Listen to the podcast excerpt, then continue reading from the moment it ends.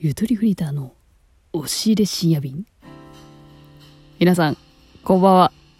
ゆとりフリーターです、えー押し入れ深夜便このコーナーでは私ゆとりフリーターが配信を始めた初期。それは実家の押し入れの中でラジオ配信をしていたんですね。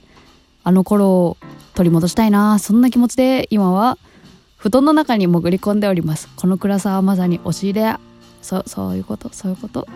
いや最近さ私さあのマイクとか機材めっちゃ揃ったやったマジで泣ける最高なんですけどっていう配信あげたんだけど。いやごめんちょっともうあれあれさやっぱ撮りづらいわ。かしこまっちゃって。えすっごい押し入れ帰りたくなっちゃって。いやまあまあでもあれは使いますあれは使いますもちろん。うんリバーブ用だけで。企画系はちょっとあそこに座ってしっかり撮ったとして。いやしっやるもんじゃないのよ。やっぱ楽しむもんなのよと思って、ま、今布団に潜り込んでます。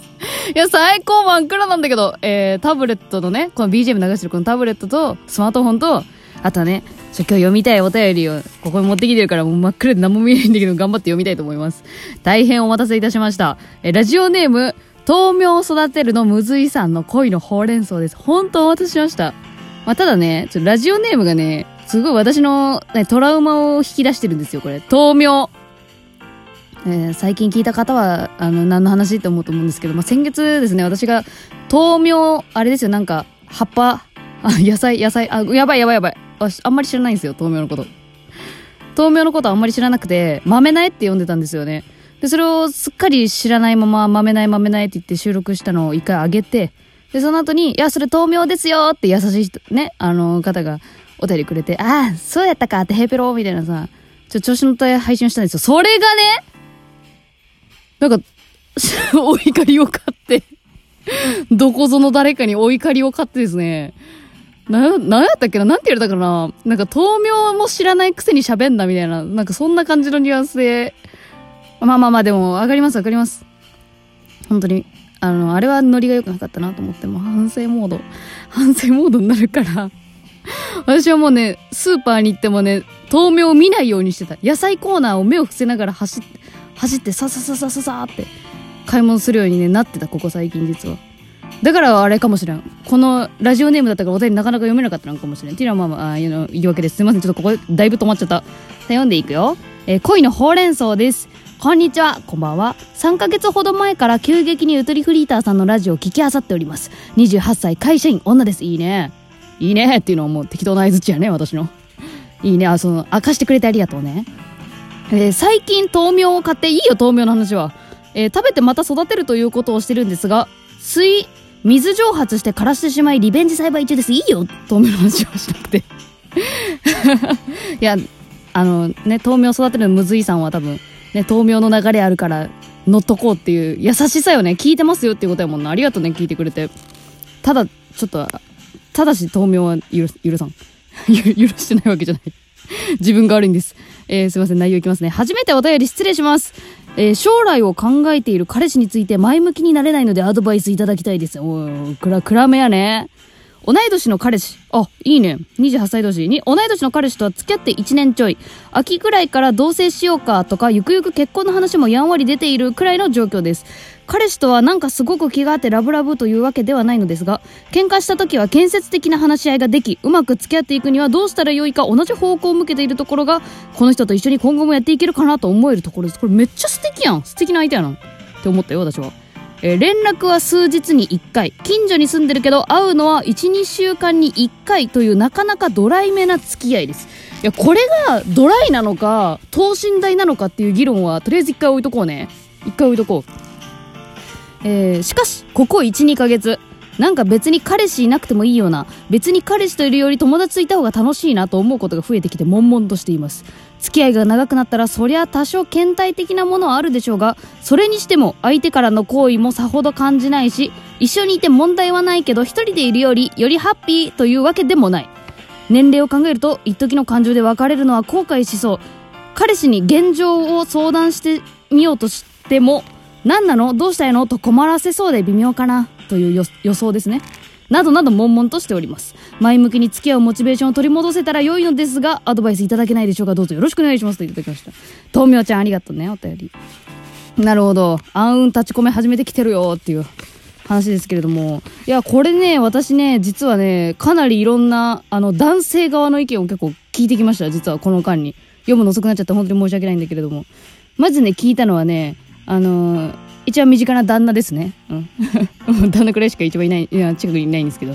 あのー、なんかのろけみたいになっちゃった、そういうわけじゃなくてね。住んでるからね。旦那に聞いたけど、旦那的には、てかまあ旦那の意見いらんか。私に聞いてるやったら。話とっちらかちゃった。まあ、旦那的には、その別れたら後悔しそうなら別れなくていいんじゃないっていう、ただただそういうね、あっさりとした回答が来たんですけど、あの、もう一人ね、あの、5年ほど付き合ってて、で、同棲はしてなくて、で、まあ、この秋ぐらいから同棲しようかとかやんわり出てるくらいというね、ちょっと似たような状況のお友達がいまして、まあ、その子にね、いろいろ聞いてみたのよ。そう、1、2週間に1回ってどうなのって聞いて。そしたらね、その子はね、いや、全然そんなもんじゃない？みたいな。やっぱあっさりと、全然いい、全然いいって言ってて。で、ちょっとね、申し訳ないんだけど、その子にもちょっとがっつり相談したいなと思って、このけこの、この子のお便りごめんなさい。ちょっと読み上げさせていただきました、その友達の前で。申し訳ない。まあでもリスナーなの、実はその子、もともと。だからね、ね、ま、まあね、ね、ね、言っとも言っとも同じ。ほんで、そうそう、建設的な話し合いできるのめちゃくちゃいいじゃんって言ってて、いやもうそれ以上ないよ、みたいなレベルで、あのー、かなり言ってましたね。で、あと、その、一緒にいて問題はないけど、一人でいるよりよりハッピーというわけでもないというところなんですが、これもね、いや、そりゃそうやろみたいな感じで、結構完全同意してましたね。だから、あなんていうの、かといって、その彼女のことを大切にしてるんですよ、その子は。その、まあ、勝手に言うのもあれやけどもね。その、だから、私は何が言いたいかっていうと、この、私ってかなりドライで、お互いちょっとなんか冷めてんじゃねえかなって思ってるかもしれないけれども、意外とそんなこともないんじゃないかっていうふうに、まずベースで思いました。はい、いろんな人に聞き込みしたところですね。で、まあ私が感じたあえっ、と、私は、あのー、感じた、ちょっと汗が出てきちゃった。お風呂上がりやからさ、今。私がね、あの、思ったのはですね、あ、そうそう、一緒にいて問題ないけど一人でいるよりよりハッピーというわけでもないっていうところなんだけど、やっぱりね、一緒にいて楽しい瞬間って何かを共有してる時だけなんだよね、やっぱり。やっぱ一人の時間欲しい、欲しいタイプなの、私は。あ、私の話になっちゃった。私は、だから普通に邪魔だなって思う時もある。今ここの場所にいてほしくないな、誰も、みたいな。別に、あい、あいつだからいてほしくないってわけじゃなくて、あいつ呼ばれちゃった急に旦那のこと。もうど、どういう距離感？うん。っていう感じだから、そこまでその心配しなくていいのかなっていうふうには思いました。で、まあその上でどういうふうにモチベーション取り戻したらいいかっていう質問ね、今回。え私、今回ね、あの、圧倒的な回答2つ用意してきたわ。解決策。まず1個目は、あのー彼氏にプレゼントを買ってあげるっていうことを提案します。これ。もう、で、プレゼントって言うと高額なものをあげないといけないみたいなイメージが一気に出てくると思うんですけど、そうじゃない。あの、全然ね、あの、コンビニでなんか買ってきてあげるとか、もうそのレベルで私はいいと思う。ポイントなのが、えっ、ー、と、彼の、彼のために、だからその足でその後彼に会うというタイミング。だからまあ、おうちデートしてたとするじゃん。で、その時には、ちょっと私だけコンビニ行ってくるわ、みたいな。ちょっとふらっとコンビニ行って。で、コンビニでなんか買って帰ってあげるか、みたいなことになるわけじゃないですか。私の分だけ買うのもあれだしな、つって。っていう時に、あの、彼はどれが好きだったっけって思い出す、あの時間が、私はあるといいと思う。うん。で、相手の方にもサプライズ的にね、はい、これ、買ってきたよ、つって。いつものやつでもいいし、あ、これ好きそうだなと思って買ってきたとかでもいいし、挑戦的なやつでもね。とにかく彼のことを考えてこれ買ってきたんだよっていう時間があると、私は好きのモチベーションまた戻るんじゃないかなっていうふうに思いましたね。うん。高いもんじゃなくていい。あ、まあもちろんでも高いに越したこともないかもしれん、もしかすると。私、個人的に思ったのは、あの、靴プレゼントしてあげると、だいぶ彼のこと考えると思うよ。あいつ何好きやったっけっていうのって結構靴は私は難しいと思ってて、やっぱ男と女の靴のなんかそのデザインの好みの違いとか、あのね、足のサイズとかさ、意外と知らなかったりするんだよね。私はね、あの結婚して2年目だけど、足のサイズわかんなかったもんね。去年のクリスマスプレゼント靴を買いに行ったんだけど、あ、そう、だから靴おすすめって言ってるわ。うん。靴買ってあげるのとか、かなり、うわ、意外と知らねえんだ、自分って。っていうのを思って、あの、興味が湧いたりとか。するんじゃないかなと思ったんで、ちょっとこれをね、解決策として明確な一つ提示します。汗かいてきた、だいぶ。ね、もう、その中がもう、もわもわなんやけど、もう一個あるから、私、圧倒的な解決策もう一個。もう一個はね、あの、一緒にポッドキャストやればって思ったのよ。やればって言い方悪すぎるの。すいません。年上の女性の方にすいません。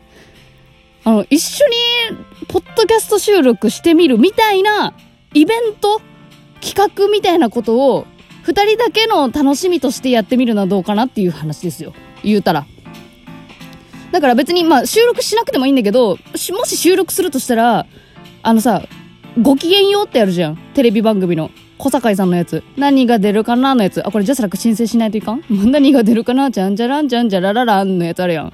あれみたいになんかトークテーマを書いたサイコロを作って二人でや、こ交代でやるとか、え、そういうことや、これ、それ、それどうすか？サイコロ作る。トークサイコロ作るみたいな。お互いがお互いに聞きたいことを書いて やるみたいな。超楽しそうやん。